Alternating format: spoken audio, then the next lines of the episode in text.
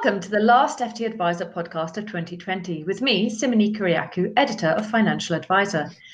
It's a great relief to be saying goodbye to 2020, farewell to lockdowns, farewell to black swans colliding, farewell to jury by Twitter and general unrest. Although what 2021 has in store for us is anyone's guess. Had I the money to be a betting woman, I'd certainly not rule out more shenanigans in the US and perhaps even an alien invasion. Who knows? Uh, but during this year, we've also seen the rise of technology, a change in the way advice is given, a focus on service levels that go above and beyond, cuts in dividends, and a change in the way the mortgage market works. So, with me today are four specialists in their fields of investment, protection, mortgages, and pensions. They're not the four horsemen of the apocalypse, but they are here to talk about the near biblical happenings of 2020, how the pandemic has affected and shaped their sectors, and what they think might be the challenges and opportunities of 2021. So please welcome Keith Ashworth Lord. He's the Chief Investment Officer for Sanford DeLand Asset Management, Catherine Knowles, Managing Director of Cura Financial Services, Andrew Montlake, Managing Director at Coreco, and Helen Morrissey, Pension Specialist for Royal London. Welcome all. Hi. Hi. Hi. Um, now, I'd like to ask each of you in turn um, just to talk a little bit about your sectors, giving me a top line about what you've seen happening in investment, pensions, protection, and mortgages during the year. Um, I'm going to start with you, Keith, and then I'll move on to Catherine, Andrew, and then Helena. Okay, it's been the most incredible year you could have imagined. Um, everything started off in a really positive vein uh, until we got to the end of February, beginning of March uh, when it seemed like the world turned on its head. Um, I, I, was absolutely amazed with what happened. No one could have foreseen what the pandemic would have brought with it, in particular, the lockdowns and the restriction of liberties. You know, in, in a liberal democracy like ours, I, I, would never have guessed that we could have uh, had imposed upon us the restrictions that we have, and in particular, the crashing of the economy uh, to save lives from from the from the pandemic, uh, and I think that affected everybody's psyche, certainly the investor's psyche. Uh, it led to an awful lot of panic alongside the pandemic, um, and you know the market bottomed out on March the twenty third. People were really running for the hills at that point, and I'm afraid to say an awful lot of them got whipsawed as the market swiftly bounced back uh, a quite a quite incredible year. And then on top of that, overlaid on that, we had the situation with the with the American elections, and we have the situation with the Brexit transition period and preparing for the end of that. And quite simply, it, it, was a it was a totally disturbed environment for investors, and I'm afraid to say it, it really did shake an awful lot of them. And, and we saw that we saw that in our inflows and outflows. Uh, normally, it's fairly consistent. Uh, we have inflows during the year. Uh, we saw outflows for the first time in, in four years uh, in two of those months, and we also saw some strong inflows. Uh, all in all, a quite incredible year. Mm, absolutely. You mentioned panic. Um, Catherine, in the protection market, quite a lot of very panicked uh, people were rushing to take out cover at the in, in March and April, weren't they? Yeah, um, we, I was actually speaking to somebody yesterday, and it was somebody that I'd wanted to get the income protection for. Um, and, and, and, as you say, that panic was absolutely there. So I'd spoken to him in, in the morning, and he'd had some appointments um, with some clients. And in the space of it was again, it was February March time. In the space of the two to three hours, we went from being able to get him the income protection to suddenly it was income protection, but with a, a COVID exclusion. And he just for, that, those few hours had completely changed the the, the possibility for for this person and he was a frontline worker, and he actually has ended up having COVID and he's actually having long mm. COVID. So he's on eight months now of experiencing that and having just lost that opportunity to get the income protection. So I think, as with with everybody here, there's been incredible change this year. You know, the beginning of the year, I mean, access to insurance for people with health conditions has just developed phenomenally over the last few years. And then all of a sudden, we were faced with COVID. I think everyone in every sector, in every possible kind of job, suddenly there was panic everywhere because none of us knew what to do. Um, the insurance market, protection market, absolutely changed. Um, we also, you know, we, we had this thing where people were suddenly seeing this massive need to have things like income protection, um, and then there was this kind of confusion because people wanted maybe income protection because they're worried about health, but then some people wanted income protection because they're worried about their losing their job, uh, which is is a different type. That's unemployment cover, and and we had the very unfortunate situation where unemployment cover was completely removed from the market for anybody to be able to buy. So we had this thing where people were suddenly screaming for protection insurance, which is something we, we've been wanting for so many years, and just as they were coming for it, everything kind of seemed to be to be barriers everywhere. I mean, that's not everyone; it's not every situation. Um, but I think you know, it's. I think it's like with everybody here. You know, there's been a very, there's had to be a very very quick reaction to what's going on. Probably quite extreme reactions until we know, and obviously, especially in protection insurance, it is primarily about people making a claim due to their health, and COVID is absolutely due to that. And um, and luckily, we are starting to come out the other side of that now, uh, and things are starting to improve. But I think um, a big thing to, to sort of mention, I believe it's something like one in five people in the UK have a disability, and considering that the insurance risk appetites reduced so significantly, whilst lots of people, yes, four in five people were probably still able to get protection insurance quite easily. One in five people, which is when you look at the nation, that's that's a pretty sizable number of people, suddenly started to find it very, very hard. Mm, absolutely. That that sounds like a, a, terrible situation. I really hope this un, unravels again in, in 2021 because, as you say, we need to get people protected.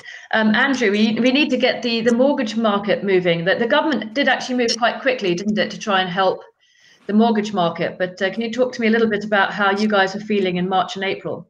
Yeah, I mean it, it was it was strange because this was this was 2020. This was the futuristic year of flying cars and everything was going to be okay. And you know, we came into it on the back of a Boris bounce, and we thought, yeah, Brexit, that's sort of done and dusted, isn't it? And um, what could possibly go wrong?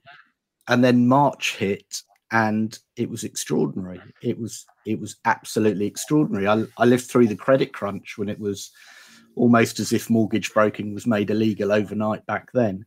And we had a similar situation that the, the lenders, bless them, were inundated with 20, 25,000 calls a day around stamp duty, defer, uh, not stamp duty, around um, mortgage um, payment deferral schemes, uh, the mortgage holidays, they're so called. And, and that was a poor choice of words because everyone thought, yeah, brilliant. I can not pay my mortgage for three months and there won't be any issues. Um, and everything stopped. And there we were sitting in the sunshine um, wondering are we all going to have businesses to go back to when the housing market closed? Um, but what was incredible was actually the mortgage industry did what it does best and it all looked after each other and the communication between everyone was brilliant. Uh, competitors came together lenders came together and we all tried to help each other. Um, and then when once the mortgage market opened once the housing market was opened again it was like all hell broke loose and it was it was a crazy time because there was all this pent up demand anyway. You then turned everything off for three months, opened it up again, and everyone went crazy. So all the normal reasons why people wanted to buy, uh, to move out of home or um, move to school catchment areas, grow a family, etc., were joined by the added reasons of actually my work life balance has changed now. Everything's changed. So actually, I need bigger space. I need a home office. I need a garden. If I'm going into lockdown two or three or four, I don't want to be doing it in the same four walls. And then the government came along and poured some kerosene onto that fire with a stamp duty holiday. And it just absolutely blew up. So it's been a it's been a crazy, crazy time. Um, the last three months have been loads of people have been recording record months, but the problem is that lenders are still having the same capacity issues that they did have.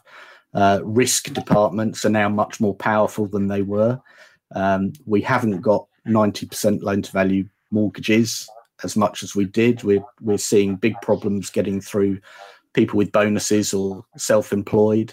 Um, so it's it's been a, a, real interesting time. I read yesterday that there has been something like 20, 24,000 different criteria changes in the last five, six months from lenders. Um, so it's pretty hard to keep up with. Wow, indeed, indeed. Now, Helen, can I turn to to you and talk about pensions? Um, people might think, well, pensions that's a really long term investment. Surely they won't be um, they won't have been affected by uh, COVID and 2020's uh, lockdown. But we did see a lot of people suddenly very worried as they were on the cusp of retirement and about to go into drawdown in March and April, didn't we? Absolutely. I mean, you know, people have used the word, you know, the words crazy times on this already several times. But that is the way that it has been. I mean, the market turbulence that we saw earlier on in the mm-hmm. year, you know, people were just panicking. And, you know, you, you mentioned people, you know, going into income drawdown and, you know, there were big challenges there, you know, in terms of, you know, had their the income that they were expecting, would they still be able to take that? Would they need to make changes to it? You know, would they actually, uh, you know, actually have to pause what they what they were doing for a while and sit back and take stock. But I think also what we saw was lots of people that were still in the accumulation phase of pensions. So, you know, maybe people in their 20s, 30s, 40s. And, you know, they were looking at their pensions and they were seeing them decrease. And they were really, really panicking. And we were getting lots of, um, you know, quite quite a lot of um, conversations on Twitter with people going, How has this happened? What's going on? Um, do I need to change my investments and, th- and things like that? So, you know, a lot of the messages that we were putting out were very much along the lines of, you know, this is a long term investment, keep calm, carry on.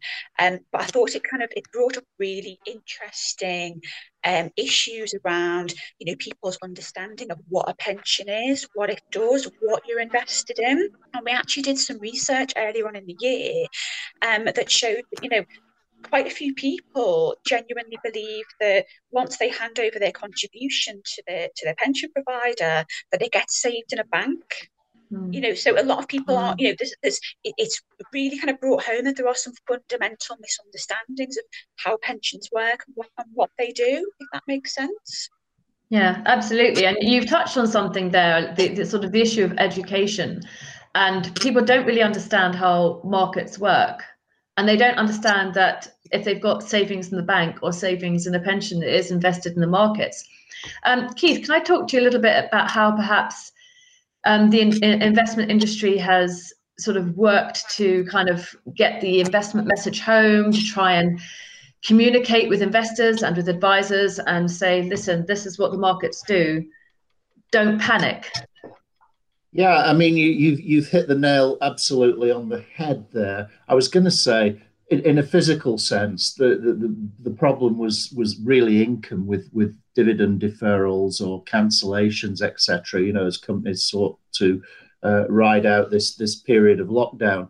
But more than the physical sense is the metaphysical sense, and this is what we've just been touching on. That I'm afraid to say that people's uh, risk averse nature really got the better of them during during this year, and we saw an awful lot of panic, as I've already said. Um, people heading for the hills, getting out at totally the wrong moment, and then getting back in at the wrong moment. And it's like, how do you educate people uh, to to accept that it's an inherently volatile place to be, the stock market, and what you've got to get over is this fact that it's not timing the market that matters it's the time in the market that matters. And you really do have to have this this contrarian attitude uh, that says i'm not going to panic i'm not going to be panicked i'm going to see this thing through because that is the way that you will be a successful investor. But it is extremely difficult to get over to people because there is this inherent risk averse nature of mankind uh, and and you just have to be wired in a certain way to to accept that and it's not the easiest thing to get across to to to you know clients and do you think that technology can help with that? Because we've already heard from Helen that they were having conversations on Twitter. I mean, that's a, a great way to, to engage, and that's a good use of technology. But do you think that technology can be used to help democratize investment, maybe as we go into 2021? I don't know. I'm a technophobe, so I'm probably to ask. But what? Well, you're using Google Hangouts for a uh, podcast, so you're obviously not that. tech. See, technology well, has changed it, hasn't it? Changed the face yeah, of I mean, 2020. Teams, Teams, and Zoom have been great in this uh, in this environment, but in terms of things like Twitter, I mean, you know, the Twitter Twitterati, they just seem to use megaphone diplomacy to me. Um, I, I, don't I don't pay attention to anything I read on Twitter. Uh, God, God, knows if I let my life be ru- ruled by what people say on Twitter, I think I'd be in a cave. Um, uh, I don't really. I don't really think that technology in, in, in, social media, in the broadest sense, helps one little jot with it. Uh, well, I'm going to go to Andrew because I do know that technology has very much helped the uh, mortgage sector, especially in helping to get some of that pipeline of business through. Um, Andrew, can you talk a little bit about the sort of the tech developments there? Virtual yeah, viewing. Yeah, it's been um, it's been interesting because we've been waiting for the tech revolution to come for, for years now. Every every new year is this is the year of tech, and it, it hasn't hasn't happened. But but this time everyone's been forced to do something. So the uh, estate agents have been really quick and, and really good, and, and the virtual viewings have been really successful. And actually, that's something I can see carrying on, and, and people probably do a lot more of their first viewings at least virtually. And then if they like something then they'll go and see it. So so that's been really really good. Um, the other thing that has really come of age is the automated valuation. Now now a lot of people have been using automated valuations for a while but um, this was a time when they actually had to do something because valuers simply weren't allowed to go out and, and go into properties for a while so, so the AVM technology has has really been used well by a lot of lenders um, in areas where it wasn't used before, in slightly higher loan to value lending, and I think that's proved to be pretty successful. So again, I think that's something that is going to stay with us. Um, elsewhere, the I think what we've proved as an industry is is everyone was very much, uh, or that there was a lot of people who were actually I can only really do do this job if I see people face to face. I need to see the whites of their eyes. Mm-hmm. And then this new thing that we'd never heard of, Zoom, came along, or Teams, or Google Hangouts, or etc. And and Zoom especially has has just been a game changer.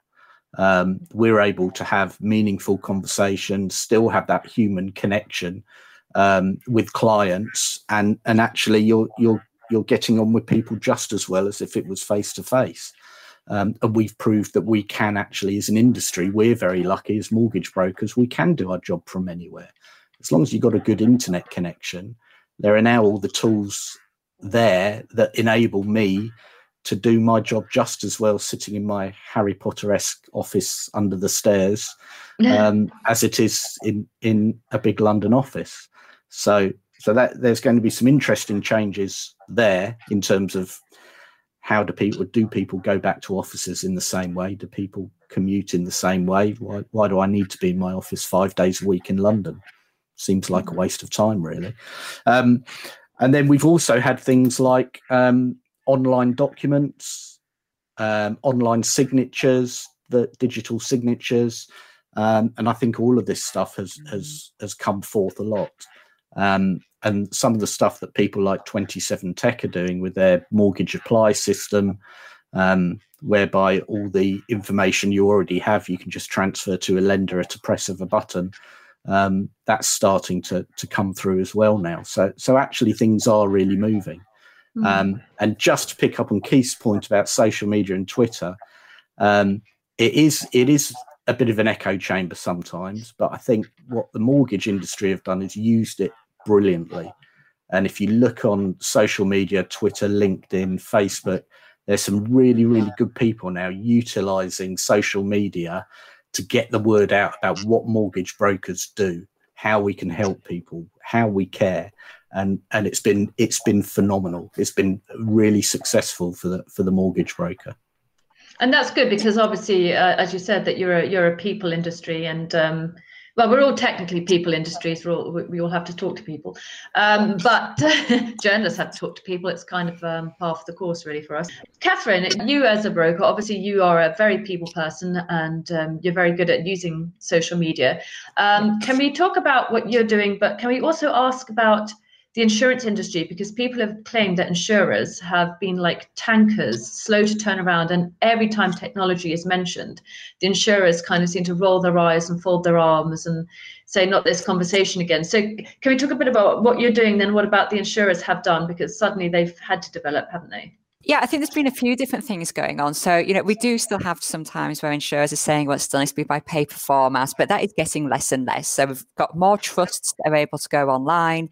Um, when everything was happening, you know, some insurers very quickly moved to being able to do remote medical screenings so that people could still obviously be able to access the insurance. I think I think it does seem to take, it does feel like it does take a little while. I won't lie. It does seem to take a while to sort of see as if insurers do make these changes. But I think, you know, there's so many different departments obviously that need to be involved. These are massive companies that um, you do sometimes see with smaller companies that things are able to get actioned a bit quicker. It's not meant as many people that need to approve things. I think a big thing for me, technology wise, on our side of things is um, has been UnderwriteMe. Obviously, that is something that's been around for quite a while now. Um, but this year, I think that has really, really stood out. Just how easy it is for people to put information in there, and as well because I come from a lot of uh, advice in regards to the medical side of things. So even just kind of going on there and testing out which insurers are going to be right. So it's, it's streamlining it for quite a lot of people to start to say, right, okay, I've got some of this health condition instead of doing individual research for every single insurer, can I get potentially a really good indication through UnderwriteMe? And, and there are quite a lot of health conditions where that can work um, really, really well obviously social media wise yes i am pretty much every on social media. Um, hopefully keith doesn't mind my tweets if he does see them i'll follow them. Um, but um, i think I'm, I'm a bit torn with social media this year i have to say I, I, do love social media. I think it's brilliant. Um, I love it. And I think it can be an incredible. I've, I've, met so many wonderful people, especially on Twitter, that I would have never met in person because I live up in the middle of nowhere. And, um, and, you know, we have a daft laugh. And, you know, sometimes, you know, you find people that you can have a sarcastic laugh with, or some, some people you get banter with, some people you just have like a nice kind of camaraderie with different things. And then there are obviously, as, as Keith alluded to, you know, there are people who aren't necessarily the most positive of people uh, to meet on social media media. And I think this year, because we're all so tense, I think, you know, even if, if you do or don't have mental health issues, this this isn't a normal situation that we're in. We're all out of our usual routines. And I think it's become quite, I think people are quite quick on social media, especially this year, to maybe start expressing opinions or getting a bit more feisty over their thoughts um, that they would maybe wouldn't do in person. I think we've we've started to sort of get to this point where the computer is kind of becoming a barrier to what we would maybe do for normal social um, interaction. Um, and I am doing some work on this at the moment in regards to sort of best practices. Um, and I think that could be, I, I think it's been a, a, wonderful thing. And I think, but I think sometimes we just also need to be very, very careful. But um, I think another massive thing for me, technology wise, is, and, and I do quite a lot of uh, work with the, um, with the organisation Purple, which is a, a it's like an accessibility disabled um, accessibility charity.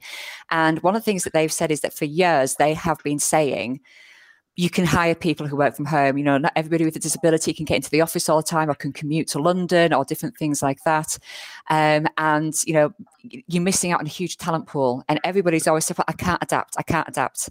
And this year we, we proved as a country within two days we can convert an entire nation to working from home. And so, what I'm really hopeful for is that technology has allowed many organizations to see actually we can do this. And you know it, it, may not suit every kind of job um, but you know there'll be hopefully so many more jobs where people can go you know what? Actually i am missing out on possibly a really good talent pool here. So i, th- I think there's been really i think there's been good things and I've been, think there's been some not so good things that's probably 2020, probably in a, in nutshell. well, exactly, yeah. It's our, it's our 2020 vision, isn't it? Um, yeah. Helen, I'm going to, to, to ask you to talk a little bit about the, um, the, the, the tech and how Royal London has um, adapted it, its tech offering, perhaps to help um, help consumers this time. And then I'd also like you to, to kick off with talking about what your wish list for 2021 would be, or or what sort of a good piece of advice you would give to pension holders in 2021. Okay, great. Okay. I know, well, big question. big, big questions, big questions. No, this this is great. So, um, in terms of of the tech, you know, I mean, it goes back to I think what Catherine was saying there, and that you know we were faced as you know as a provider, um, having to get you know hundreds and hundreds of people working from home within a very very short space of time. You know it was a time when customers really needed you know um, someone on the end of the phone etc and you know we are really really proud of how you know not just us but you know, the rest of the industry has responded to that. You know as people have said you know prior to to COVID, you know, there were many people that thought I can't do my job from home. This year has proven um, that you very much can. So um, I think that's been a, a real positive um, in the year. Um, I think with regards to kind of the, the tech, I think one thing that we're very excited about, you know, kind of going forward is the development of app of pensions apps and mm. their ability to to um, to fuel engagement. I think you know in the past, you know, we've had online portals that you've logged into and you know lots of functionality, but I think you know sometimes people have gone oh that you know I can't be bothered with that. Whereas the whole idea of having an app on your mobile phone being able to see your pensions value. You know, it's going to be really interesting to see um, how that technology develops over the year. Um, I think I will have my, my little gripe because obviously with regards to the whole tech part of pensions, you know, that is very much kind of pinned on progress with the pensions dashboard. Mm. Um, and I was looking at stuff that um, we did this time last year, you know, um, you know, Boris had just won the election and I remember us putting out a call to say, you know, you need to, you know, honour your manifesto um, pledges and, you know, we really, really, really must have, you know, progress on the pensions dashboard and you know, obviously these things take time to get right and and you know i think if we get it right it's going to be a really major thing or you know it is disappointing that you know we might not see it till 2023 um, because i do think that it has the ability to really really help people to engage with their pension um, just talking again about social media, and I think when people talk about it in this industry, um, we talk a lot about Twitter, and I think Twitter is its own very particular beast. Um, a beast indeed. it really is a beast. Whereas for the first time this year, um, I did an Instagram live. And prior to mm. that point, I never thought of Instagram as a means of, of you know, engaging on pensions.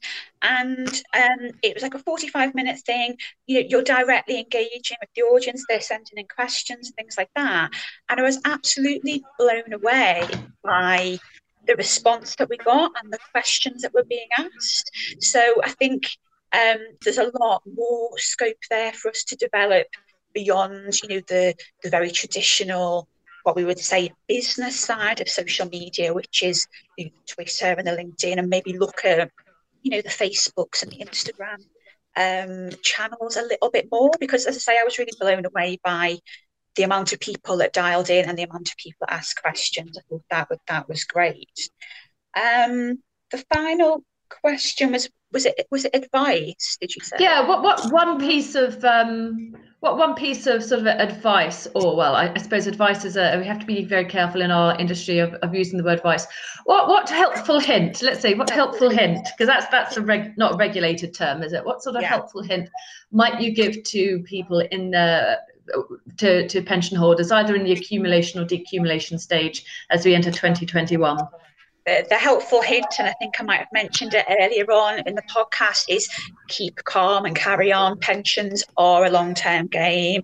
You know, um, do not allow yourself to be spooked by short term um, challenges, you know, no matter how big they seem you know, I was in the position, obviously, I, I remember the credit crunch too, and I remember what was happening in the markets then.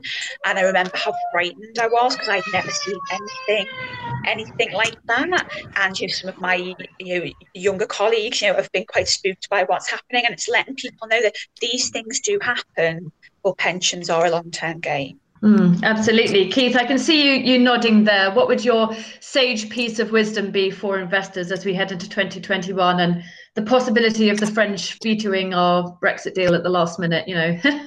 I have to say, actually, what happens with the Brexit deal and transition doesn't really concern me. Most companies who've got any sense of prepared for all eventualities, it's companies that haven't prepared that are using it as an excuse, just as they did with Y2K and 9 11.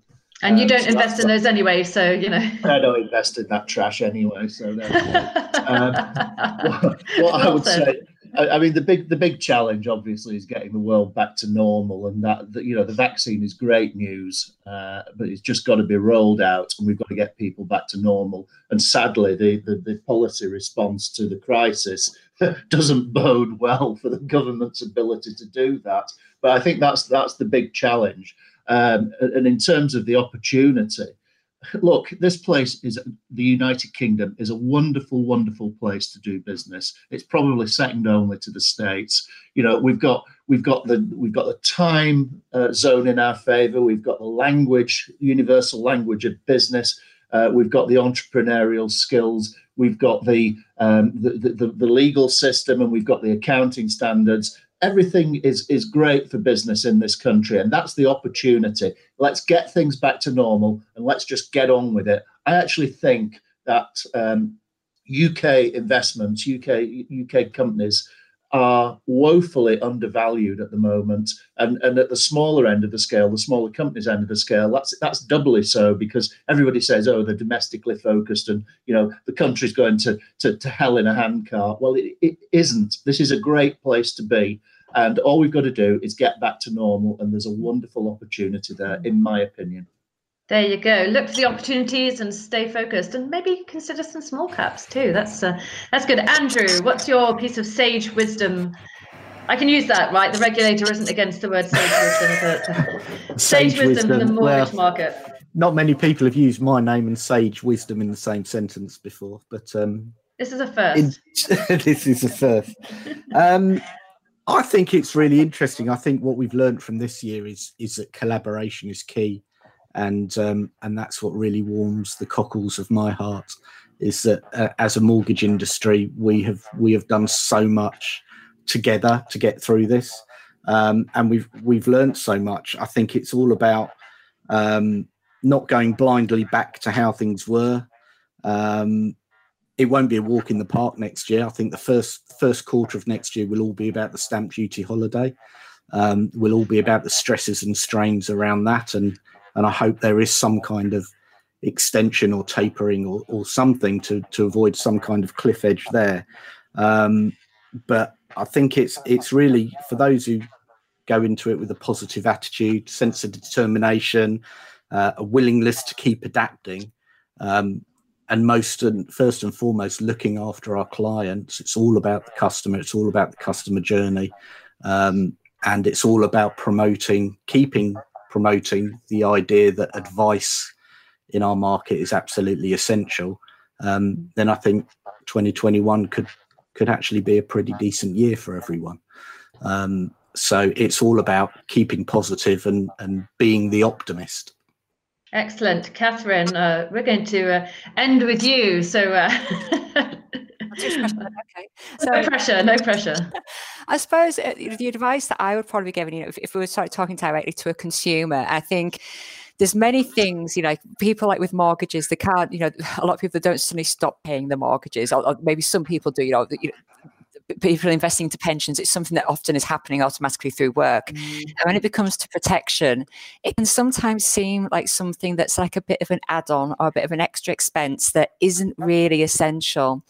And what I would just want to say to people who, who are maybe thinking that would be to say, just bear in mind why you took out in the first place. You know that protection need probably hasn't disappeared, um, and and yes, you know it could be that people have lost their jobs, and absolutely, you know, if it's a choice between having an insurance and feeding you and your family, that's probably going to be the food is probably going to be the priority. But to to seek out advice, basically, it could be that there's some payment holidays that are available on the policies.